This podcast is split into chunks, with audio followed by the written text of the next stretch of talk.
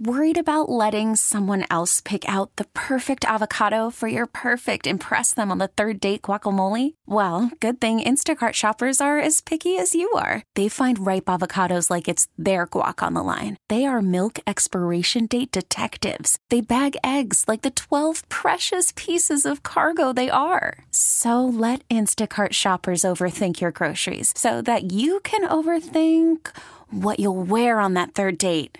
Download the Instacart app to get free delivery on your first three orders while supplies last. Minimum $10 per order, additional term supply. I'm Sandra, and I'm just the professional your small business was looking for. But you didn't hire me because you didn't use LinkedIn jobs. LinkedIn has professionals you can't find anywhere else, including those who aren't actively looking for a new job but might be open to the perfect role, like me.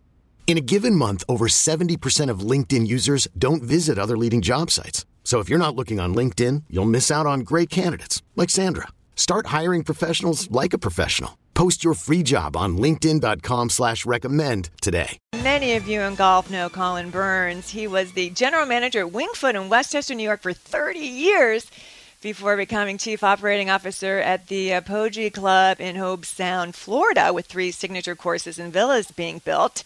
And most recently, Colin received the 2023 Lifetime Achievement Award from the Monaco U.S. Celebrity Golf Cup by Prince Albert of Monaco. Congratulations, Colin. Welcome to Talking Golf. That sounds exhausting, Ann. Good morning. How are you? wow. Well, you've had a very long and storied career, so I had to give you a little bit of your due here. But man, you travel in some high circles for sure.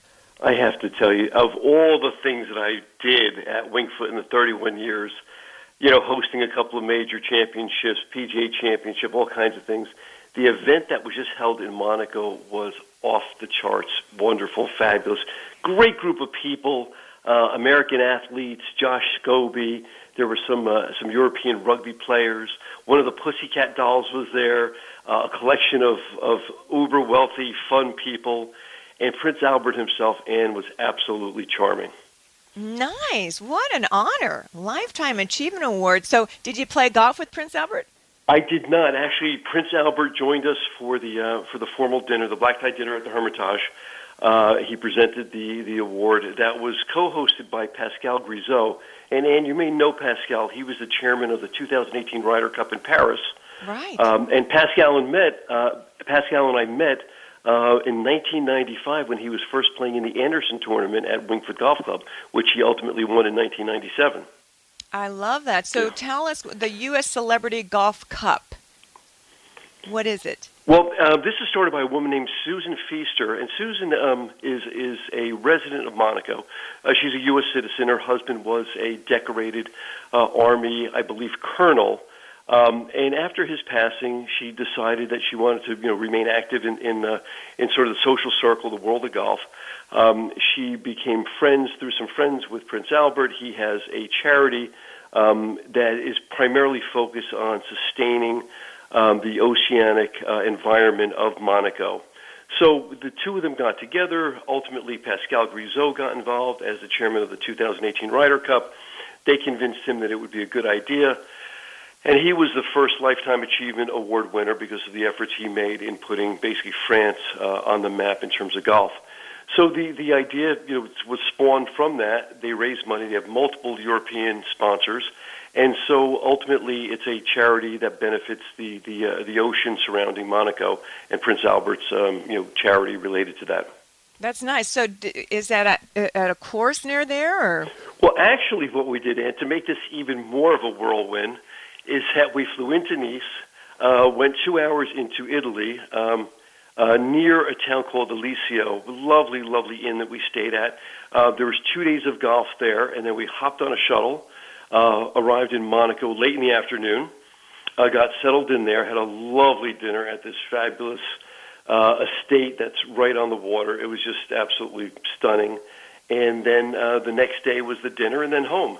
That's um, a quick and it trip. was it's set up in a Ryder Cup format, which is a lot of fun. So the Europeans uh, versus the Americans, and uh, and ultimately the Europeans won, just like the uh, 2018 Ryder Cup. So it was sort of sad for us, but it was a great time for everyone. I know. Years ago, I had the opportunity to play the Monte Carlo Golf Club, and yes. uh, that was fun. And then recently we were on this golf cruise.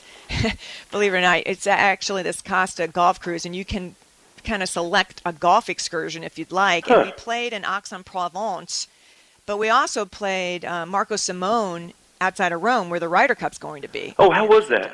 Oh my gosh. I Really? loved it. It's a really fun golf course. I think as a venue for the Ryder Cup, it's going to be real exciting. Yeah, That's great. Of, uh, As a matter of fact, a guy, and I'm going to blank on his last name. I apologize. Uh, the chairman of the of the 2023 Ryder Cup was with us as well at the dinner. Um, Right. Pascal's counterpart. You know, it's funny? Speaking of these these fabulous European golf clubs, we visited what may be the most unique place I've ever been to, Vidauban Golf Club, and they have 30 members, um, super exclusive, a fabulously designed golf course uh, that was done by Robert Trent Jones uh, Sr. way back in the day, and it's in the middle of what looks like a nature preserve.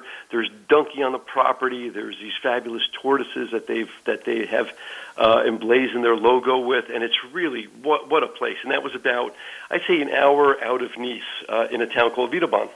30 members? 30 members. I love that. I think What's- from from somebody who managed a much larger facility than that uh, for all those years, Yeah. the, the, the idea of 30 is just dreamy. Well, speaking of 30, I mean, 30 years you served as GM at Winged Foot. Uh, so tell me, do you miss it, Colin? Oh, I miss it all the time, and it's sure. one of the most. yeah, I mean, you know, you've been there plenty of times. It's such a special place, um, and you know, I wonder sometimes. I, you know, it's it's still sort of new to me. By the way, I love what I'm doing at Apogee. This is a fabulous, and we can talk about that later. It's a fabulous facility. But in terms of Winged Foot, I do. I miss the people. I miss. I miss the, the people who I worked with. You know, guys who, guys and gals who I was with for 30 years. Watched them grow, watched their children grow. Same with the members. You know, it becomes a very close relationship. And so I think I miss that most of all is the uh, the people, and I really do miss the action. You know, being at the front door like I always was for all those years, greeting everyone. And so yeah, it it is still a little bit bi- bittersweet, but it will remain a part of me. I spent half my life there, literally. Wow. Um, so it will remain very very close to me for forever. And you were the executive director for the 97 PGA Championships. Then they had the 2004 US Am, the Yep. 2006 2020 US Open Championships, which I've covered all those. And what highlights stand out of all those major events in your? You must have such an extensive memory bank, but what, what highlight stands out? I think, I mean, besides Ryan Moore coming back from a deficit to win the, the 2004 U.S. Amateur, from a golf perspective, that was really special. I think from an emotional perspective, I can still close my eyes and see Phil and Amy and Bones in the locker room um, at Winged Foot after having lost the 2006 uh, U.S. Open. And that remains one of those memories, both you know, both good and bad. Having gotten to know Phil during the week, uh, but but such a disastrous ending. I think that's probably one of the things that I, I will reflect back on a lot because it was we'd got to know each other. He was so gracious leading up to the event. He would always call before coming. Um, you know, when for practice rounds, just just super gracious. And we spent time during the week, which really was a lot of fun. We had dinner together, and um, you know, he really felt that it was it was his to to, to win. And uh, when it didn't happen, it was. Uh, I, I think I took it very personally. I really took it to heart. Sure. I mean, nobody can, you know, forget that. That 2006 U.S. Open, you needed a par in the 18th to win, ended up double bogeying the Oh. final hole, used driver off the tee. Oh. The, ball, ended up, it's painful to even go through it, right? The ball ended up in the hospitality tent. Oh then his gosh. next shot hit the tree. I mean, just crazy. And Geoff Ogilvy ended up with the victory. And, you know, Phil had, had yet to win a U.S. Open, which would have completed a career Grand Slam for him. But, you know, reading up on all that, he later said that his play in that final round was his single greatest short game performance of his career. He, he struck the ball terribly, but he still Yeah. had a chance to win the U.S. Open. So until that final hole, it's just crazy. He did. And you know, for me, as still you know relatively young man at that time, I think the lesson I learned was the graciousness with which he uh, addressed the crowd. You know, after the cameras went off uh, and people were sort of you know shutting their TVs off at home, uh, he came out uh, to accept the you know the silver medal. And it was the manner in which he did that that I think, as I close my eyes, I can remember how gracious he wasn't bitter. He actually apologized, you know, and this wasn't covered. So I remember that, yeah. there, you know, I mean, those of us who were there, or, or you know, or, or inside sort of the rope, so to speak, uh, saw that, and to me, it, it really it, it stuck in my mind. You know, and afterwards we sent we sent Phil a gift. I had the the members. I left something at the front desk. We had over 400 signatures, and it was beautiful gold leaf and this iconic sort of you know um, calligraphy. And uh, I sent it to him, um, and it was about it was about great sportsmanship, being a great sport um, in, in in you know in sportsmanship and so being a gentleman. And I, I found this quote from the 1800s. It's beautifully done. So I sent it to him. I don't hear back from him, and he finally called me at home. Um, he'd gotten my home phone number, and the conversation we had. And once again, typical Phil. He was, you know, he was apologizing and and being very gracious. Thanked us for the gift, the most lovely gift he'd ever received. And it was just that whole. I, I think all of those events you know, sort of, you know, have formed in my mind this, this again, this, this, this both good and bad, bittersweet memory of 2006. Sure, and I, I can't believe I remember this, but back in '97, I can remember exactly where that media tent was, and I was doing updates every 20 minutes back then for WFAN, and right. then in 2020, the U.S. Open, then it was eerie, right? Because oh. there were no spectators during COVID, and you know you're walking around, uh, and the only people there were those who were working, and then yep. of course Bryson DeChambeau hitting long bombs off the tee, blasting those short irons, and he wins it. So a lot of fun memories. Not that, you know that was uh, a little different 2020, but boy, yeah. you've experienced it all, right? Yeah, you know, moving that was you know one of those things people have asked a lot about when I'm you know I'm out whatever doing some you know at a social event or a meeting of some kind, and what what that was like. Can remember I was sitting right where I am now, and it was March 13th, and the vendors were just about to start building the tents and we had gone through great pains for five previous years between the security, New York State Police, the governor's office. I mean, the things that we had laid out, we thought we had such a fabulous plan. 45,000 people would be there, you know, in, in total. And we were on this phone call, and it was John Bodenhamer, very, very respected and dear colleague at, at the USGA, and it was, you know, the Brian Marcel, who was the, you know, the chairman of the um, of the U.S. Open, and and some others and we said, guys, we just we can't do this. We can't build these tents, have them empty, kill all this turf, you know, deconstruct everything. It's just not going to happen. And that was one of those moments where we all, you know, breathe this this this heartfelt sigh of it was sort of a you know this this pang in our hearts that we had worked so hard to you know rejuvenate the relationship with the USGA, get another U.S. Open scheduled, and then to have it all just sort of vaporize. And then what we did was the next several months we were on a, a weekly phone call trying to figure out the Masters schedule when they were going to schedule, uh, the NFL schedule, because suddenly, you know, we, we realized we were being pushed into the fall. And it was it was one of those things that we just we worked together. And you know, Ann, I think to me, again, one of those really fond memories was the way the USGA, Winged Foot Golf Club, the executive committee, and people outside of our particular you know sort of realm um, worked together to make that fall happen.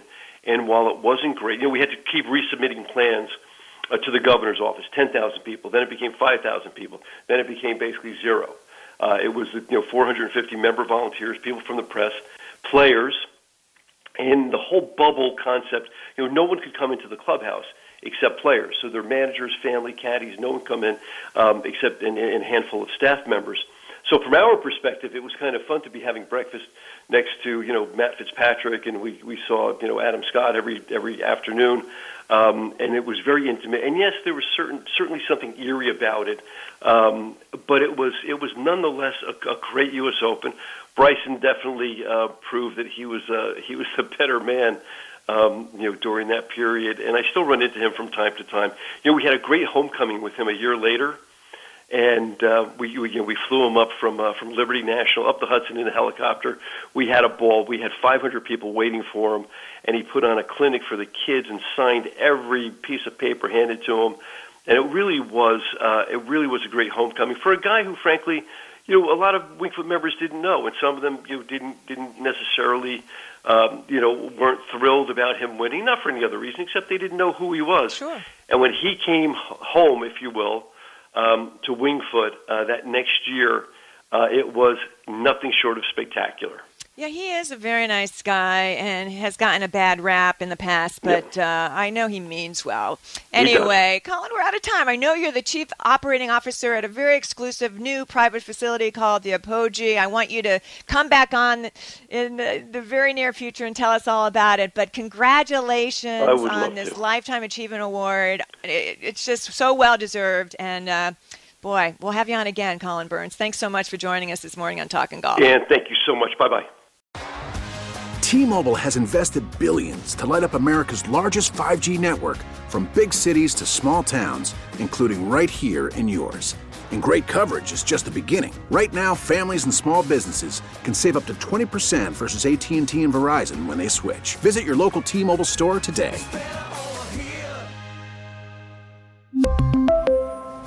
Plan savings with 3 lines of T-Mobile Essentials versus comparable available plans. Plan features and taxes and fees may vary. Spring is a time of renewal, so why not refresh your home with a little help from Blinds.com? We make getting custom window treatments a minor project with major impact. Choose from premium blinds, shades, and shutters. We even have options for your patio, too. Blinds.com invented a better way to shop for custom window treatments. There's no pushy salespeople in your home or inflated showroom prices. Our design experts can help you find the perfect window treatments on your schedule. We'll even send free samples directly to you.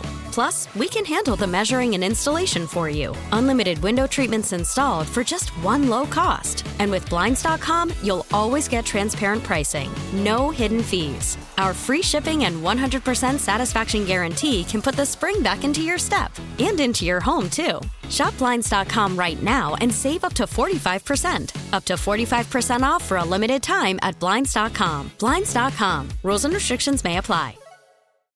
Oh, oh, oh. Protect your vehicle's engine with a full synthetic oil change and save with Mobil 1 at O'Reilly Auto Parts. Purchase five quarts of Mobil 1 full synthetic motor oil and receive a $10 O'Reilly gift card after rebate. See store for details. With your Mobil 1 purchase, you'll also receive two times points during O Rewards Bonus Points Month at O'Reilly Auto Parts. Oh, oh, oh, O'Reilly Auto Parts.